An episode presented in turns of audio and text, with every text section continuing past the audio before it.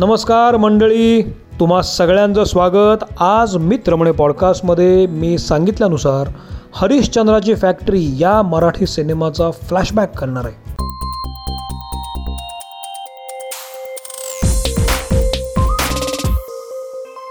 या सिनेमाबद्दल मी का बोलणार आहे असा प्रश्न अर्थातच पडू शकतो अचानक हा सिनेमा का? तर मला असं नेहमी वाटतं म्हणजे मी सिनेपत्रकार असल्यामुळे वारंवार या गोष्टीकडे पाहत असतो. आपल्याकडे मुळात चित्रपट निर्मिती कधी करायची कशी करायची याचं फारसं आकलन निर्मात्यांना नसतं.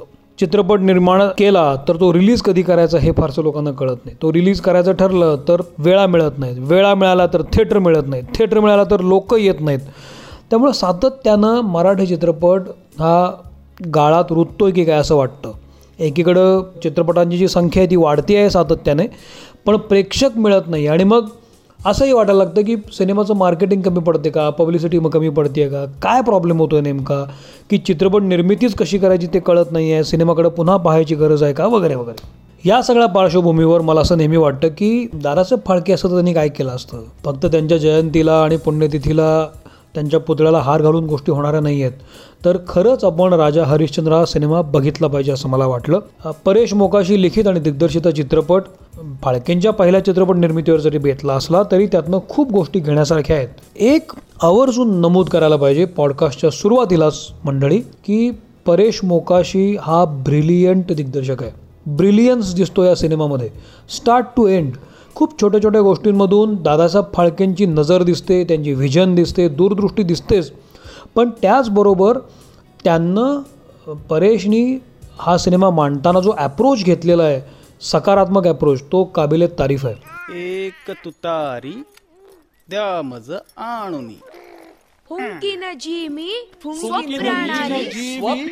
स्वप्राणानी। सिनेमा सुरू होतो सिनेमाचं म्युझिक लक्षात राहतं. अर्थात आपल्या सगळ्यांना ती ट्यून खूप आवडली होती. आनंद मोडक यांचं संगीत आहे आणि नरेंद्र भिडे यांचं संगीत संयोजन आहे. कमाल ट्यून होती ती. आजसुद्धा अनेक मोबाईलची रिंगिंग टोन ती आहे.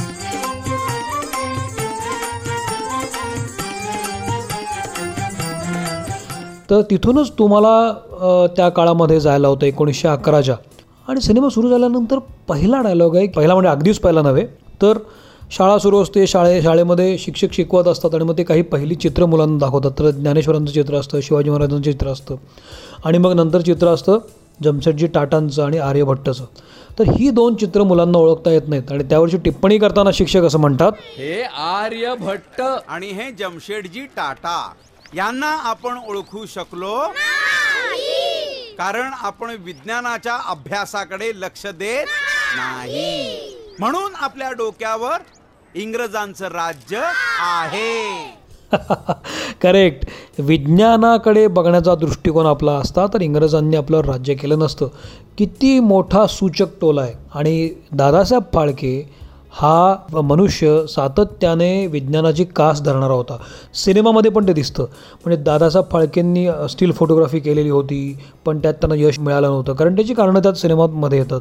त्यानंतर चित्रपटाने त्यांना वेळ लावलं. तर ह्या ज्या गोष्टी आहेत की नवीन काहीतरी शिकण्याची आस ही या सिनेमातनं दिसली.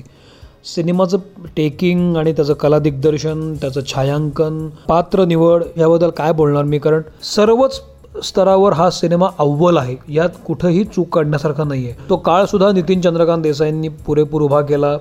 नंदू माधव यांनी फाळके अफलातून साकारलेले आहेत. शिवाय विभावरी देशपांडे आहे त्याच्यामध्ये वैभव मांगले भाऊ कदम किती किती माणसं त्या सिनेमामध्ये दिसतात. परफेक्ट कास्टिंग त्यामुळे सिनेमाबद्दल मी फार आत्ता बोलत नाही कारण तो उत्तम सिनेमा आहे. या सिनेमाकडे आपण कसं बघायचं मंडळी? जसं मी तुम्हाला म्हणालो की चित्रपट काढून फाळके गप्प बसले नाहीत. तर लोकांनी थिएटरमध्ये येण्यासाठी त्यांनी अनेक युक्त्या लढवल्या. त्यापैकी एक युक्ती होती त्याची मार्केटिंगची जे त्या सिनेमामध्ये आहे. हो, पिक्चर राजा हरिश्चंद्र. पिक्चर म्हणजे काय हो भाऊ? अरे वेड्या पाऊण इंच रुंद आणि दोन मैल लांब चित्रांची पट्टी. दोन मैल लांब किती चित्र असतात हो त्यात? सत्तावन्न हजार हलती चित्रे. त्यांनी सिनेमाचं प्रमोशन केलं. त्यांनी लुगडी ठेवली होती बायकांना थिएटरमध्ये आणण्यासाठी. राजा हरिश्चंद्र त्यांना वेगवेगळी प्रलोभनं दाखवली त्यांना काही सवलती दिल्या. हा त्यावेळचा काळ होता. दादासाहेब फाळके आज असते तर त्यांनी काय केलं असतं? काय युक्ती काढली असती? तर निश्चित युक्ती काढली असती कारण त्या माणसांनी प्रोफेशनली सिनेमा वाढवला. त्याच्यामध्ये जेव्हा इंग्रजांकडून त्यांना ऑफर आली की तुम्ही आमच्याकडे या सिनेमा करा तेव्हा ते म्हणाले की मला हा उद्योग भारतात रुजवायचा आहे. See Phalke our politicians have been robbing you for years it's time to get something back to begin with thousands of pounds thank but no I must keep making motion pictures in my country but you can make so much money see see see otherwise it won't get establish as an industry in India जेव्हा तिथं उद्योग येतो ना तेव्हा तिथे आर्थिक नियोजन येतं त्यातून जमा खर्च येतो आणि मग नफा तोट्याची गणितं बसवली जातात. इतका मोठा विजनरी माणूस होता दादासाहेब फाळके. बरं फक्त पैशाबद्दल नाही बरं का डे वन म्हणजे सिनेमा काय असतो इथपासून जे उत्सुकता कुतूहल प्रेम या सिनेमात दिसतं त्या कलेबद्दल ते आहे का आपल्याला आत्ता? ते आपण करतो का? मला ती फ्रेम फार आवडली की पहिल्यांदा दादासाहेब फाळके आपल्या सगळ्या कुटुंबाला नेऊन सिनेमा दाखवतात. नंतर तो सिनेमा पुन्हा बघतात पण ते उलटे बसलेले आहेत प्रोजेक्टर रूममध्ये काय सुरेख फ्रेम आहे ती. परेशचा ॲप्रोच मला यात फार महत्त्वाचा वाटतो. म्हणजे फाळकेंसह फाळकेंच्या कुटुंबाने केलेलं त्याग तडजोड फार मोठी आहे याच्यामध्ये. कारण घरी पैसे नसताना घरातली भांडीकुंडी विकणं किंवा घरातली स्त्री दागिने देऊ करते हे म्हटलं तर आजच्या रिअलिस्टिक सिनेमासारखं रडत कडत दाखवता आलं असतं. त्यातून सिंपती मिळवता आली असती. परेशला पण त्यानं तसं केलं नाही आहे त्यानं तो सगळा आनंदाचा झरा दाखवलेला आहे. कारण फाळक्यांना जे करायचं होतं ते होणं जास्त महत्त्वाचं होतं आणि सगळ्या कुटुंबाने त्याच्यामध्ये स्वतःला झोकून दिलं होतं. तर हा मला अप्रोच फार महत्त्वाचा वाटला. अगदी तहान भूक हरपून जे फाळक्यांचं काम होतं. आधी लिखाण मग जेवण. नाहीतर मरू दे. आज जेवतच नाही. हा जो डायलॉग आहे हा म्हणजे किती छोट्या छोट्या गोष्टी आहेत. त्यांना एक कळलं होतं की आपण सिनेमा करतोय हे हे तंत्र आपण आत्मसात करायला पाहिजे पुंजी असेल ती घेऊन जाऊन शिकून यायला पाहिजे हे पण त्यांना कळलं होतं. पण त्याच वेळेला चमत्काराशिवाय नमस्कार नाही ही गोष्टसुद्धा त्यांना उमगली होती. त्यामुळे असं काहीतरी चमत्कृतीपूर्ण दाखवणं याच्याकडं त्यांचा ओढा होता. वाटाणा पेरायचा. म्हणजे आता हाही उद्योग सोडून शेती करायची? हो एका वाटाण्याची. चमत्काराशिवाय नमस्कार नाही. कुठली गोष्ट करायची ती का करायची त्याचं कास्टिंग कसं करायचं त्या कास्टिंगसाठी कसं झटायचं अशा खूप छोट्या छोट्या गोष्टी या सिनेमातनं दिसल्या. आणि संवाद इतके सोपे संवाद साधे सुटसुटीत जे मनाला भिडतील असे या संवादांमध्ये लक्षात राहणारे संवाद असे की दादासाहेब फाळके जेव्हा पेपरमध्ये जाहिरात देतात कलाकार हवेत त्यावेळेच्या त्यांच्या अटी तुम्ही आजही पाहता त्या आजही लागू आहेत. व्यसनी उडाण टप्पू आणि खप्पड. हा? खप्पड खप्पड. व्यसनी उडाणटप्पू आणि खप्पड अशा द्विपाद प्राण्यांनी ऍक्टर्स म्हणून येऊ नये. निर्व्यसनी हवेत कलाकार खप्पड कलाकार नकोत. हेही त्याने तेव्हा सांगून ठेवलं होतं. इतकंच नव्हे तर खूप छोट्या छोट्या गोष्टींमधनं ह्युमर निघतो. मिशीवरनं जे प्रकरण झालेलं आहे की त्या स्त्री पार्टीला मिशी काढायला सांगितले जाते तेव्हा मग दादासाहेब फाळके त्या कॅरेक्टरच्या वडिलांना कसं कन्व्हिन्स करतात? ते सुद्धा खतरनाक आहे. तर तुम्ही जिवंत आहात. आणि ह्यानी मिशी कापली की तुम्ही मारणार. नाही पण हरिश्चंद्र तारामती पुण्यवान राजा राणी होते की नाही? होय. आणि तारामती सुंदर ही अशी होती की नाही? आणि कसं आहे? नाटकामध्ये एक वेळ थोडीशी मिशी चालेल पण फोटोत पडद्यावर दिसेल हो. हो हो हो हो. मग तिला पुरुषासारखी मिशी का दाखवायची? ते पुरुषांनी पुरुषाशी लग्न केल्यासारखं वाटेल ना? हा. आणि काय वाटेल त्या हरिश्चंद्र तारामतीला?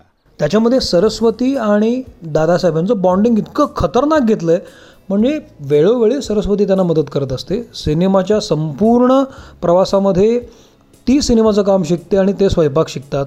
किती छान आहे. काय कमाल केमिस्ट्री आहे ती. आणि शिवाय मला सगळ्यात आवडलेला डायलॉग आहे तो नीट जमल्याशिवाय आज कुणालाही जेवण मिळणार नाही. अहो या तिघांचा उपास आहे. त्यांच्यासाठी वेगळं केलं त्यांना पाठवा मी इथे जेवण न देण्याची धमकी देतोय. माझ्या वाक्यावर नकोय अहो चिडू नका. मी शिडलोय माइंड ब्लोईंग खतरनाक केमिस्ट्री आणि त्याच्यानंतर ती पत्नी त्यांना काही बोलत नाही. शिवाय माणसांची अचूक निवड. बरोबर एका पॉईंटला त्र्यंबक येतो तेलंग. आणि सिनेमॅटोग्राफर म्हणून काम करायला लागतो. आणि त्यातसुद्धा जेव्हा भालचंद्राला ॲक्सिडेंट होतो तेव्हा त्यांची जी तगमग असते रे सनलाईट जाईल लवकर त्याला चितेवर ठेवा. हे जे आहे हे ह्यातून खूप घेण्यासारखं आहे. पण नंतर रेल्वेमध्ये तो मुलगासुद्धा म्हणतो की मी काय मेलो नसतो. तेवढ्या फोटोसाठी परत येणं जमलं नसतं. आणि तेवढ्याने मी काही मेलो नसतो. किती सुरेख म्हणजे ब्रिलियन्स परेश मोकाशी हा ब्रिलियंट दिग्दर्शक आहे. त्याला माहिती आहे काय दाखवायचं कुठं दाखवायचं आणि किती दाखवायचं. फाळकेंची उडवली जाणारी टर त्यांना वेड्यांच्या हॉस्पिटलमध्ये दाखल केलं जातं तो प्रसंग किंवा हे ठार वेडे झालेत तो प्रसंग असू दे. किती किती ह्युमर आहे. दादरला ते गेल्यानंतर ते आजीबाई म्हणतात की दादरला नुसतं जंगलच आहे म्हणे. फारशी वस्ती नाही तिथं. पण असले जंगली प्राणी तिथंच रमायचे. किंवा लंडनला गेल्यानंतर त्यांना तो तिथला एक मराठी माणूस भे भेटतो आणि मग बटाट्याची भाजी. आता हे काय अगदी तिथं घडेलच किंवा घडलं असेल असं नाही पण जो ह्युमर त्यातनं क्रिएट झाला आहे तो किती छान आहे. एक हलका फुलका मूड क्रिएट झाला आहे आणि अगदी खरं आहे की दादासाहेब फाळकेंना चित्रपट निर्मिती करणं हे निश्चित सोपं गेलेलं नव्हतं. पण सिनेमातून दाखवताना ती सगळी आनंद यात्रा आहे हे त्यातून परेशने दाखवलं. हा सिनेमा पुन्हा पुन्हा बघायला पाहिजे. प्रश्न फक्त चित्रपट निर्मितीचा नाही आहे. तर कुठल्याही ध्यासानं आपण जर वेडे झालो असू तर आपण ती गोष्ट करताना त्रागा न करता त्यातून आनंदच मिळाला गेला पाहिजे. कारण ती प्रोसेस आनंदाची आहे सगळी. चित्रपट निर्मिती करणं आणि तो सिनेमात चालणं हा तर आनंद आहेच. पण ती प्रोसेस फाळक्यांना फार महत्त्वाची होती आणि ती आनंददायी होती. तो आनंदाचा झरा होता. आणि मग तो आनंदाचा झरा आपल्याकडे येतो आणि मग ते वेड हे फलदायी ठरतं. म्हणतात ना की वेड लागल्याशिवाय इतिहास घडत नाही. तर खरंच फाळके वेडे होते. अगदी पॉझिटिव्ह अर्थानं. पण तसं वेळ असल्याशिवाय हे होणं नाही. त्यांना त्यांच्या पत्नीनं त्यांच्या दोन मुलांनी खूप सपोर्ट केला असणार ह्यात काही वाद नाही. पण फाळकेंकडे बघायचं तर या दृष्टीने बघितलं पाहिजे. मग मी आज बघतो की आज आपण जी चित्रपट निर्मिती करतो आज आपण ज्या गोष्टीसाठी पैसे लावतो जी गोष्ट निवडतो चित्रपट उभा करतो तो तो खरंच आनंदाचा झरा असतो का? तो खरंच एक आनंद यात्रा असते का ती? आणि मग चित्रपट पूर्ण झाल्यानंतर शेवटापर्यंत आपण त्याच्यात त्यात इन्व्हॉल्व असतो का? मला कित्येक कलाकार कित्येक अशा अशा व्यक्ती माहिती आहेत की सिनेमा झाला की त्यानंतर त्याकडे ते ढुंकूनही पाहत नाही. आपल्या कामाचा भाग म्हणतात ते आणि सिनेमा लागो न लागो काही फरक पडत नाही. असे दिग्दर्शकसुद्धा आहेत. शेवटी मरतो निर्माता. तो वेगळा विषय आहे तो मी पुन्हा केव्हा तरी बोलतो. पण अर्थात निर्मात्याला सुद्धा कळत नाही की आपण सिनेमा बरोबर योग्य विषयावर करतोय की नाही. इथं सगळाच सावळा गोंधळ आहे. मुळात विषय कळत नाही कुठल्या विषयावर सिनेमा करायचा हे लक्षात येत नाही आणि तो केला तो कसा लावायचा हे समजत नाही. ह्या सगळ्या गोंधळामध्ये हरिश्चंद्राची फॅक्टरी हा सिनेमा आवर्जून बघितला पाहिजे. फार प्रेरक आणि फार फार मनस्वी सिनेमा आहे. परेश मुकाशी नितीन चंद्रकांत देसाई या सगळ्या सगळ्या लोकांचं खूप खूप कौतुक. हा सिनेमा एव्हरग्रीन आहे. हा सिनेमा आवर्जून बघितला पाहिजे. सर्व अंगांचं कौतुक आहे. त्याची रंगभूषा वेशभूषा जसं मी आता म्हणालो की छायांकन अभिनय दिग्दर्शन क्या बात आहे यार क्या बात आहे आणि विशेष कौतुक नंदू माधवी यांचं. टंपक ढंपक ढंपक टंपक. इथून जी सुरुवात होते तो जो मूड पकडलेला आहे नंदू माधव यांनी तो तो खतरनाक पकडला आहे आणि असं नाही की तोच मूड आहे. चित्रपटातलं नाटक बसवताना जी तगमग किंवा मिशा उडवल्यानंतर मिशा छाटून टाकीन तो तो तो जो राग आहे तो इनोसन्स केवढा मोठा इनोसन्स पकडलेला आहे यार. आणि मला फार कौतुक वाटलं की जेव्हा ब्रिटिशांकडनं त्यांना ऑफर आली की तुम्ही आमच्यासाठी सिनेमे बनवा तेव्हा ते म्हणतात की नाही हा उद्योग मला तिकडे न्यायचा आहे. त्यानंतर जो क्लोज वापरलेला आहे नंदू माधव यांच्यावर तो कमाल आहे. नंदू माधव यांनी तो खाल्ला आहे सगळा. आणि रोलर कोस्टर राईड आहे यार. म्हणजे किती छान कुटुंब आहे ते. जेव्हा सिनेमे बघून बघून त्यांना काही काळापुरतं डोळ्यावर ताणून अंध होतात ते तेव्हा तो काय सीन दिला आहे की मुलगा त्यांना उठवायला येतो आणि तंबूतून ते बाहेर येतात. आणि मग मला दिसत नाही आहे बाबा राय मी डोळे घालवले बाबा राय मी नोकरी करीन ना बाबा. ते पडद्यावरचं नाटक कोण करेल? तुम्ही मला सांगा. हं. त्याप्रमाणे मी सांगेन लोकांना काम करायला.